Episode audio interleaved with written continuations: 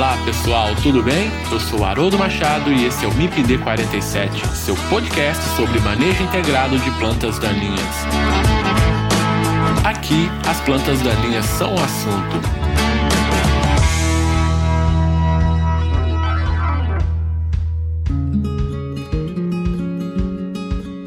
Pessoal, vocês podem interagir com o MIPD47, fazendo isso através do Instagram, MIPD47, ou também por e-mail, mipd47podcast@gmail.com. Vocês podem sugerir temas, mandar perguntas, fazer comentários, críticas, enfim, pessoal. O feedback de vocês é muito importante para que possamos melhorar sempre o MIPD 47. Então, entre lá e nos ajude a fazer um podcast melhor.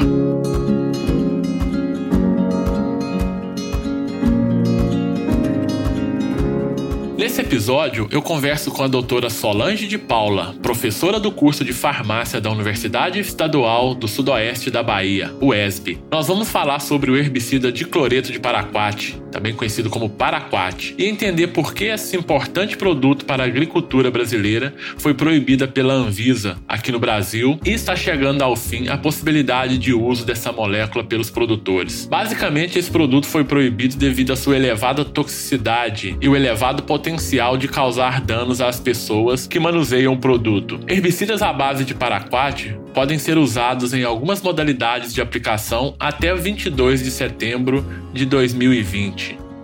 Olá, professora Solange, tudo bem? Obrigado por bater esse papo com o MIPD 47. Seja muito bem-vinda. Bom dia, professor Haroldo. Eu agradeço o convite. Estou muito feliz em participar desse nosso bate-papo de hoje. Muito bem, professora Solange. Antes da gente começar a bater esse papo, você pode se apresentar para os nossos ouvintes, por favor? Claro. Eu sou formada pela Universidade Federal de Viçosa, sou formada no curso de Ciência e Tecnologia de Laticínios. E na mesma universidade, né, na Universidade Federal de Viçosa, eu fiz meu mestrado e meu doutorado no programa de Bioquímica Agrícola. Hoje, eu sou professora do curso de farmácia da Universidade Estadual do Sudoeste da Bahia. Estou nessa instituição desde 2011. Muito obrigado por poder bater esse papo com a gente aqui no MPD 47. Então, hoje nós vamos falar sobre o porquê do paraquat ter sido proibido no Brasil. Então, o que é o paraquat? O paraquat é um herbicida muito importante e utilizado por muitos anos nos mais diferentes sistemas de produção agrícola do Brasil. A partir de 2017, com a resolução da diretoria colegiada da Anvisa, RDC 177/2017, e depois alterada pela RDC 190/2017, houve uma restrição de uso desse herbicida, mas ainda assim o consumo desse produto aumentou nos últimos três anos. Esse produto ele é classificado como um herbicida pós-emergente de contato não seletivo, que atua mediante mecanismos de indução do estresse oxidativo pela produção aumentada de radicais livres associados à depressão dos sistemas antioxidantes na planta. Professora Solange, então a gente está falando de um produto que ele está sendo descontinuado aqui na agricultura brasileira, né? Então até setembro de 2020 agora esse produto ainda pode ser utilizado em algumas modalidades. E esse produto Paraquat, ele é um produto novo, ele é um produto muito antigo. Fala pra gente de quando surgiu esse produto, professora. O Paraquat, né, ele já é um produto bem conhecido no mercado. E antes de falar né, da origem desse produto, eu vou falar o que é a molécula do paraquat. O paraquat, né, ele é um sal de amônio biquaternário. Então, a sua molécula é um dimetil 4,4 bipiridilo e ele é sintetizado, né, normalmente na sua forma de sal de clorídrico. Essa molécula ela foi sintetizada por Wendel e Russo e seus trabalhos eles começaram a ser publicados em 1800 1982. Então já são 138 anos, né, de síntese dessa molécula, mas ela não foi utilizada imediatamente como herbicida. Então, suas propriedades herbicidas elas foram descobertas em 1955 e em 1962 começaram a ser utilizadas como herbicida. Porém, né, é, o uso dessa molécula, né, a partir de 1964, já foram descobertos relatos de mortes por essa molécula. E desde então tem sido reportados várias é, mortes, né, por intoxicações, tanto ocupacionais como acidentais ou suicídios, é, mais suicídios, né, do que acidentais. Então, por isso, vem se estudando a toxicidade dessa molécula durante esses anos. E o consumo de paraquat, o que se observa é que nos últimos anos ele teve um aumento considerável. Em 2015, por exemplo, houve um consumo de paraquat de 10 mil toneladas. Em 2016, cerca de 11 mil toneladas. Em 2017 também, 11 mil toneladas. Em 2018, 13 mil toneladas. Então, a gente observa que esse herbicida ele vem sendo muito consumido né, na agricultura. Muito bem, professora Solange. E, aqui vale a gente chamar a atenção né, desse aumento progressivo aí no uso do paraquat né, nos últimos anos. Vamos colocar que basicamente esse produto ele é uma opção muito boa em áreas com problemas de resistência de plantas daninhas ao glifosato. Então esse produto ele é muito utilizado em algumas situações que eu vou colocar mais à frente e basicamente esse esse aumento do uso dele veio em função do seu uso né, para controle de plantas daninhas escapes, tá? Em algumas modalidades. Se a gente considerar então que 2015 esse produto ele foi utilizado aí na ordem de mais de 10.5 mil toneladas, né? E, em 2018 isso foi em torno de 13,2 mil toneladas. A gente observa realmente esse crescimento, né? Quando a gente pega o consumo de herbicida, vamos pegar 2015, né? Que foi o primeiro ano que você relatou, basicamente no Brasil se utilizou aí em torno de 520, mais de 520 mil toneladas de agrotóxico, e aqui eu estou falando de ingrediente ativo. Desses 521 mil toneladas de IA, de agrotóxico utilizado, basicamente 314,5 mil toneladas aí foram de herbicidas. Isso dá aproximadamente aí 58, 60% né, do que se usa de agrotóxico é, ser herbicidas. Desse total aí, 10,5 mil toneladas foi de paraquat. Né? E quando a gente pega, por exemplo, em 2018, que é o último ano do relatório consolidado do IBAMA, se utilizou aí em torno de quase 600 mil toneladas de ingrediente ativo de agrotóxico. Desse basicamente aí 338,8 mil toneladas é, são herbicidas, em torno também de 58, 59%, e desses herbicidas, 13,2 mil toneladas aí produção de paraquat. Né? Então, paraquat ele é atualmente o sexto agrotóxico mais comercializado no Brasil. Ele era o oitavo, mas quando em 2018, final de 2017, início de 2018, os adjuvantes, os óleos minerais e os óleos vegetais deixaram de ser enquadrados como agrotóxico, então esse produto ele passou aí para sexto lugar nesse ranking, né? Então passando de oitavo para sexto produto mais comercializado. Quando a gente pensa em herbicidas, né, só da classe de herbicida, ele fica em quarto lugar, né? Ele perde, na verdade, para o glifosato, perde para o 2,4-D, perde para a atrazina e vem aí em quarto lugar em termos de, de consumo. Muito bem, mas o que é o paraquat? Né? Então, o paraquat, ele, como a gente já comentou, ele é um herbicida, ele é de contato, ele é não seletivo, aplicado em pós-emergente, e ele pertence aí, ele está dentro do mecanismo de ação dos herbicidas inibidores de fotossistema 1, do grupo D, né? dentro do grupo químico dos piridílios, também conhecidos como formadores de radicais livres. Esse herbicida, ele atua como um falso receptor de elétrons no fotossistema 1, na região ali da ferrodoxina, capturando esses elétrons, formando os radicais livres no interior da célula. A morte da planta é em função de um somatório de vários processos provocados pelo desequilíbrio bioquímico e por uma série de reações de oxidação, de formação de radicais livres, que são formas eh, reativas de oxigênio, de destruição de membranas, de oxidação da clorofila. Então, essas reações, né, é, elas levam a planta à morte em uma, de uma forma muito rápida. Então esse produto ele é rapidamente absorvido pela planta, são produtos altamente solúveis em água, eles são cátions muito fortes, né? então são cátions fortes e muito sorvido no solo, então com pouca possibilidade de movimentação no perfil do solo. O paraquat ele é basicamente utilizado aí para controle de plantas daninhas em pós-emergente em culturas perenes, em culturas anuais, na aplicação de jato dirigido. A partir de 2017, é, esse produto ele teve aí algumas restrições ao seu uso, né? E atualmente, então, esse produto ele vem sendo utilizado apenas em algumas modalidades, tá? Que foi regulado então pela Anvisa através da RDC número 190, 170 e depois da 190 de 2017. Mas enfim, nós vamos falar um pouco mais de detalhe dessas características do produto mais mais à frente. Professora Solange, quais são as características toxocinéticas desse produto? Bom, antes de, de a gente começar a falar das características, é, eu vou falar um pouquinho sobre o que é toxinética, né, para os nossos ouvintes entenderem um pouco. Então, a toxinética, né, dentro da toxicologia, seria uma espécie de movimento da molécula dentro do organismo. E é, a toxinética ela se divide em quatro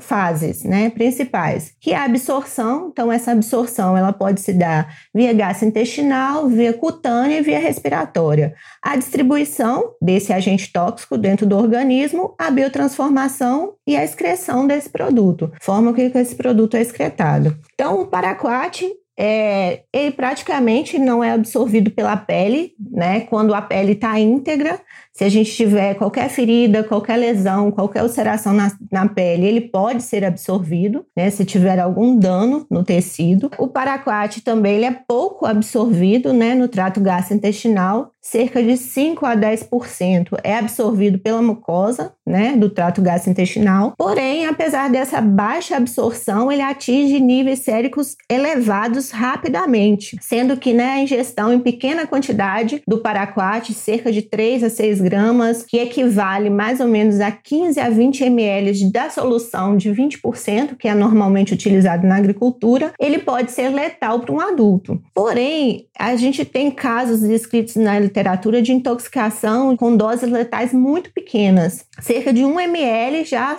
levou a quem ingeriu ao óbito. Então, isso torna muito difícil você é, fazer um prognóstico baseado na dose ingerida desse agrotóxico. Ele possui forte fixação né, tecidos que são bem vascularizados, como pulmão, fígado, rim, músculo, esquelético, e ele também pode atravessar a barreira placentária.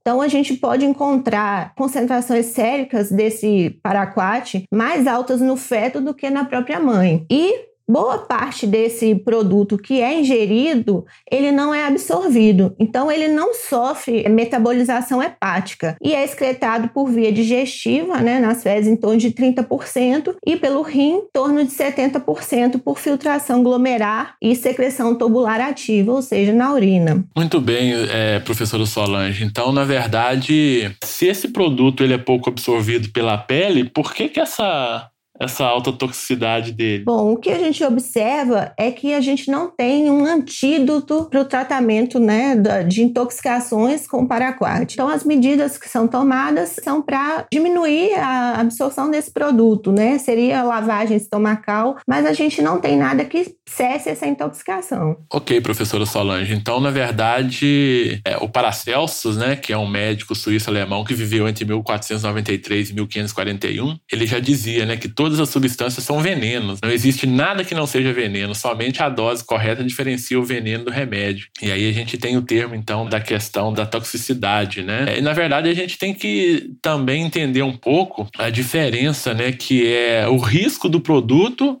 e o perigo do produto, né? Então, por exemplo, o perigo é a toxicidade inerente à substância. Tá? Então é a capacidade que essa substância ela tem de causar dano. Então, na verdade, o paraquat ele tem uma capacidade alta de causar dano. Ele tem uma toxicidade muito elevada.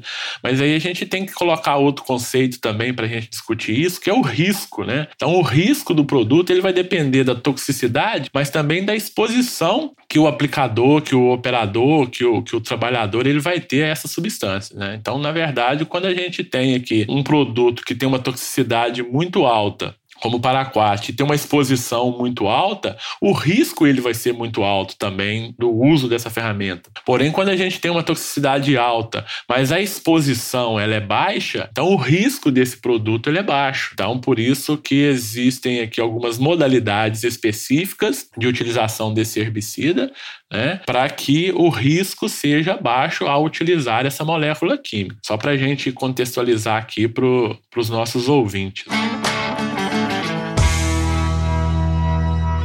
Professora Solange, e quais são os sintomas de intoxicação pelo paraquat? Bom, o, o paraquat, quando ele está em contato com a pele, a pessoa pode ter irritação, ressecamento, descamação, algumas dermatites, né? É, algumas ulcerações. Quando em contato com unha, essas unhas elas podem ficar amolecidas, pode ter uma descoloração, alguma deformação e é, alterações, né, do crescimento na forma dessas unhas. Quando ele entra em contato com os olhos, ela pode sentir irritação, diminuição da acuidade visual, necrose conjuntival. E nos principais formas, né, de absorção, que é a ingestão, os sintomas iniciais de uma pessoa intoxicada é dor, queimação, queimação na boca, na faringe, é, irritação gastrointestinal. Essa pessoa pode vir a ter náuseas, vômitos, diarreia, é, ulceração nos lábios, na língua, pancreatite, necrose hepática, né, insuficiência renal, edema, hemorragia e fibrose pulmonar. E pode vir a coma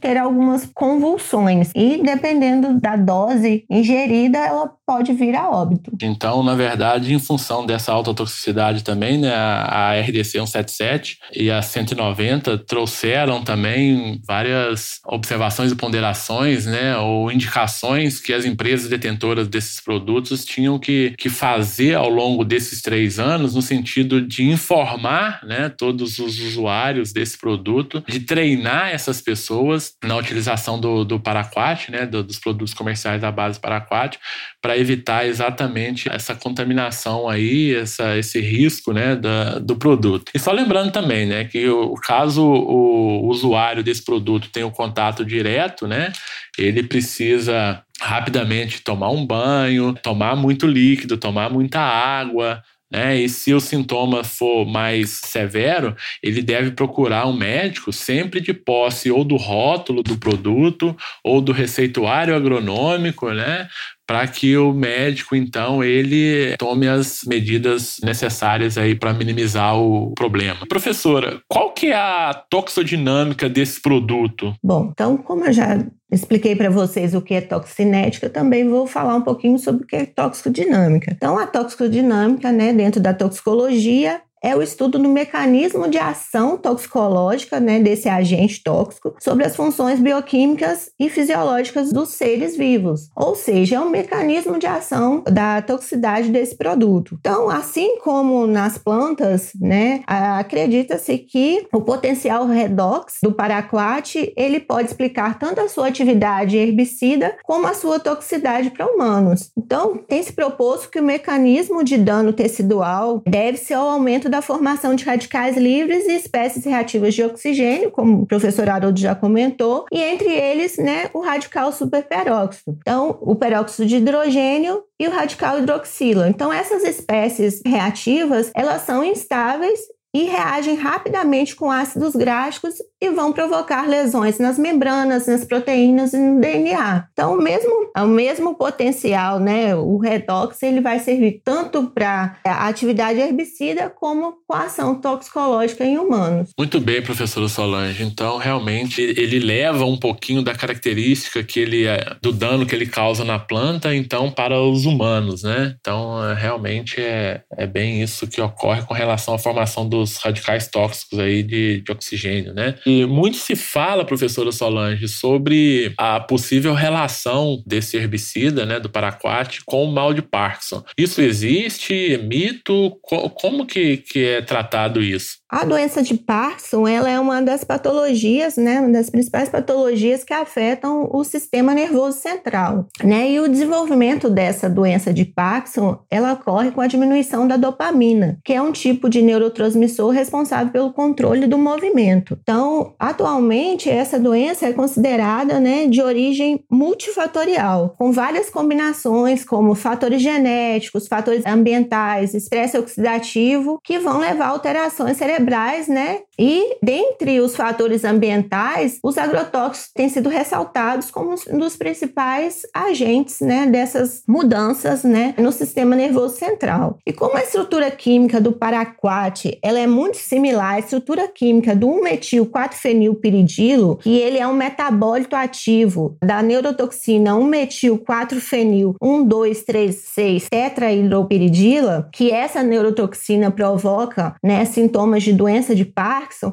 o paraquat tem sido então associado a essa doença. E o paraquat, ele também ele pode entrar, né, atravessar a barreira e entrar no sistema nervoso central e causar destruição seletiva né, dos neurônios dopaminérgicos. Então, nas últimas décadas, vários estudos epidemiológicos têm associado né, o risco do aumento da doença de Parkinson a essa exposição de, de agrotóxicos. No entanto, né, a gente tem alguns estudos que consideram agrotóxicos específicos, como o paraquat, e poucos estudos encontram essa associação significativa entre essas exposições e a doença de Parkinson. Porém, alguns eles relatam essa, essa associação devido à, à estrutura química muito parecida dessas duas moléculas. Uma outra correlação também que a gente ouve muito é sobre problemas pulmonares. Também isso pode ser considerado? Sim, porque os pulmões eles são os órgãos é, alvo principais né, nas intoxicações por esse herbicida. Então ele leva a sérias injúrias e fibrose. Essas injúrias e fibrose elas são caracterizadas como edema, hemorragia, inflamação intersticial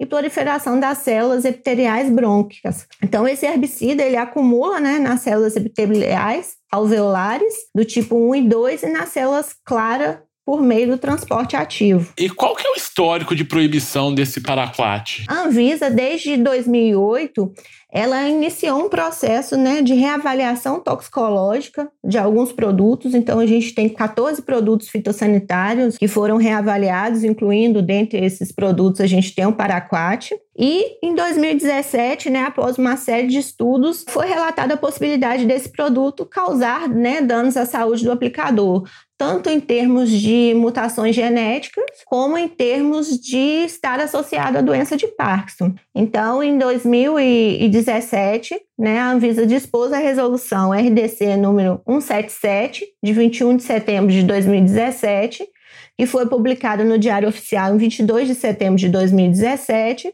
onde esse ingrediente ativo ele foi proibido, né, ele será proibido no Brasil né, a partir de 22 de setembro de 2020. A Anvisa ela deu três anos para que esse produto ainda pudesse ser comercializado, para que os produtores os, se adequem e também para que possam surgir novas evidências científicas, né, que possam excluir o potencial mutagênico em células germinativas do, do paraquat. Então, uh, em 2017, né, foi lançado então aí a, RDC, número 177 pela Anvisa, né, restringindo a utilização desse herbicida. Na verdade, essa RDC 177 depois ela foi alterada pela RDC 190, né, de 30 de, de novembro de 2017. Então, ela permitia o uso desse produto por por um período de, de três anos ainda, né, para readequação de toda a cadeia aí do herbicida, né, de utilização desse herbicida, tá? Então ele tinha uma utilização mais abrangente até 2017 e eh, a partir de 2017, então, foram proibidos, por exemplo, a produção, importação de produtos formulados em embalagem com volume inferior a 5 litros. Foi proibida a utilização dele nas culturas de, de abacate, de abacaxi, de aspargo, beterraba, cacau, coco, couve, pastagens, pera, pêssego, seringueira, sorgo e uva. Também, pela resolução pela RDC 177, tinha sido proibido a aplicação desse herbicida na modalidade de uso como dessecante. Só que ficou meio ambíguo né, essa, essa caracterização lá do que é o dessecante. É, na verdade, é, a proibição foi em relação à utilização dele como dessecante para antecipar a colheita da soja, né? E não como dessecante para preparo de área para plantio de, de, das culturas anuais nos diferentes sistemas de produção. E aí a RDC 190 ela veio também com essa possibilidade, então, de uso desse herbicida como dessecante, né, que é a principal função aí desse, desse produto, tá? E foi restringido também a aplicação desse herbicida com, através de pulverizadores costais, manual, de pulverizadores aéreos, né, de, através da aplicação aérea, e também por tratores de, de cabine aberta. Então, a RDC 117 é que ela proibiu a aplicação como dessecante, que eu já comentei com vocês, mas a RDC 190 entendeu que houve ali uma ambiguidade, né? E liberou então essa modalidade de aplicação. A RDC 190 também ela autorizou, na verdade, a produção de produtos em embalagem menores que 5 litros, apenas para fins de exportação, e autorizou também que os produtores que tivessem em suas propriedades esses produtos, né, com embalagens menores que 5 litros, que poderiam utilizar esse produto até seu esgotamento. Então, a partir agora de, de setembro, né, as empresas titulares de registro desses produtos à base de paraquat deverão recolher os estoques. Então, setembro encerra o período de utilização desses produtos e aí os produtores, as empresas têm até 30 dias para poder fazer então o, o recolhimento desses produtos. Então, o descumprimento dessas disposições contidas nessa resolução constitui uma infração nos termos da Lei 6.437, de 20 de agosto de 1977, que é infrações à legislação sanitária e também sobre pena do que diz a Lei 7.802, de 11 de julho de 89, que é a lei do, dos agrotóxicos. Né? Então, sem prejuízo das penalidades administrativas, civis e penais cabíveis. Então, a partir de outubro desse ano, de 2020, as pessoas, os produtores também que forem, que estiverem de posse desses produtos em suas fazendas, poderão poderão ser penalizados caso a fiscalização atue. Só para dar alguns dados aqui para os nossos ouvintes, né? Por que, que o paraquat ele é muito utilizado? Basicamente, ele é muito utilizado devido à sua alta eficiência, né? O que se propõe para que ele tem registro, e também porque é uma opção barato, né? É um produto barato aí para o produtor. Existem alternativas para o paraquat, né? Então, assim, só que isso precisa ser melhor estudado, porque, na verdade, cada situação ele vai precisar de um posicionamento mais correto dessas possíveis alternativas, né? Seja na dessecação da soja, para plantio da soja, para plantio do milho, seja na hortaliça, né? Seja em culturas perenes, enfim. Existem opções, mas essas opções elas precisam ser melhor entendidas entendidas. Hoje nós temos aí alguns produtos com potenciais de substituição aí do, do paraquat, que é basicamente o, o o glufosinato de amônio, o safenacil, mas a gente sabe também que alguns desses produtos eles não pegam todos os alvos com tanta eficiência como o paraquat pegava. Né? Então, é, fica aí essa, esse registro. Um outro registro também que eu quero fazer, professor Solange, é com relação à, à resistência desses produtos ao paraquat. Né? Então, no mundo, são 71 relatos de resistência de plantas daninhas ao paraquat. Tá? O primeiro relato ele foi de 1980, então você disse lá no início né, da sua fala que o produto ele foi registrado aí em 1962 para utilização como herbicida. Né? Então, basicamente, aí, 18 anos depois, já apareceu o primeiro caso de resistência em áreas de pomares, de ferrovia e beira de rodovias lá no Japão. No Brasil, são três casos relatados de resistência de plantas daninhas ao paraquat. Na verdade, todos os três casos se referem à Conisa sumatrense, e o primeiro caso foi relatado em 2016 só para título de informação. E uma outra coisa também que eu quero falar é que nós vamos fazer um outro podcast, né, em outro momento, para a gente discutir as possibilidades, né, já com pesquisas aí mais adiantadas,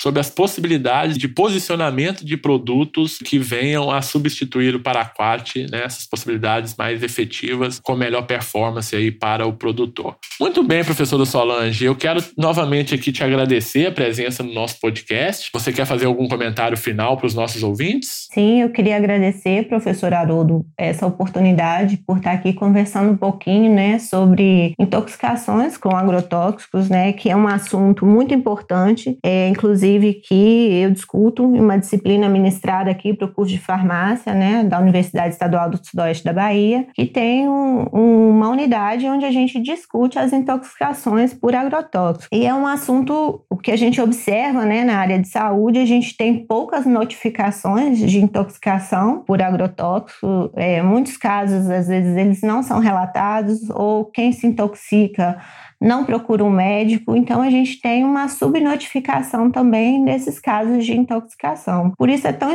importante a gente discutir, né? E que quem se intoxique procure um médico, relate os sintomas, relate o produto que usou para que possa ser notificado né, nos, nos bancos de intoxicação.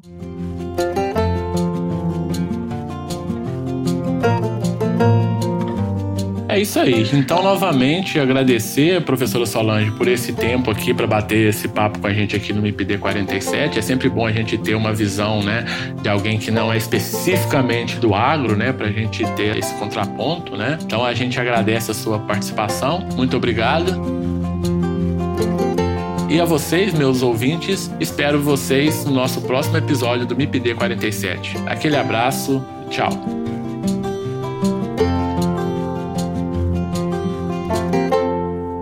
Este podcast foi editado por Felipe Mux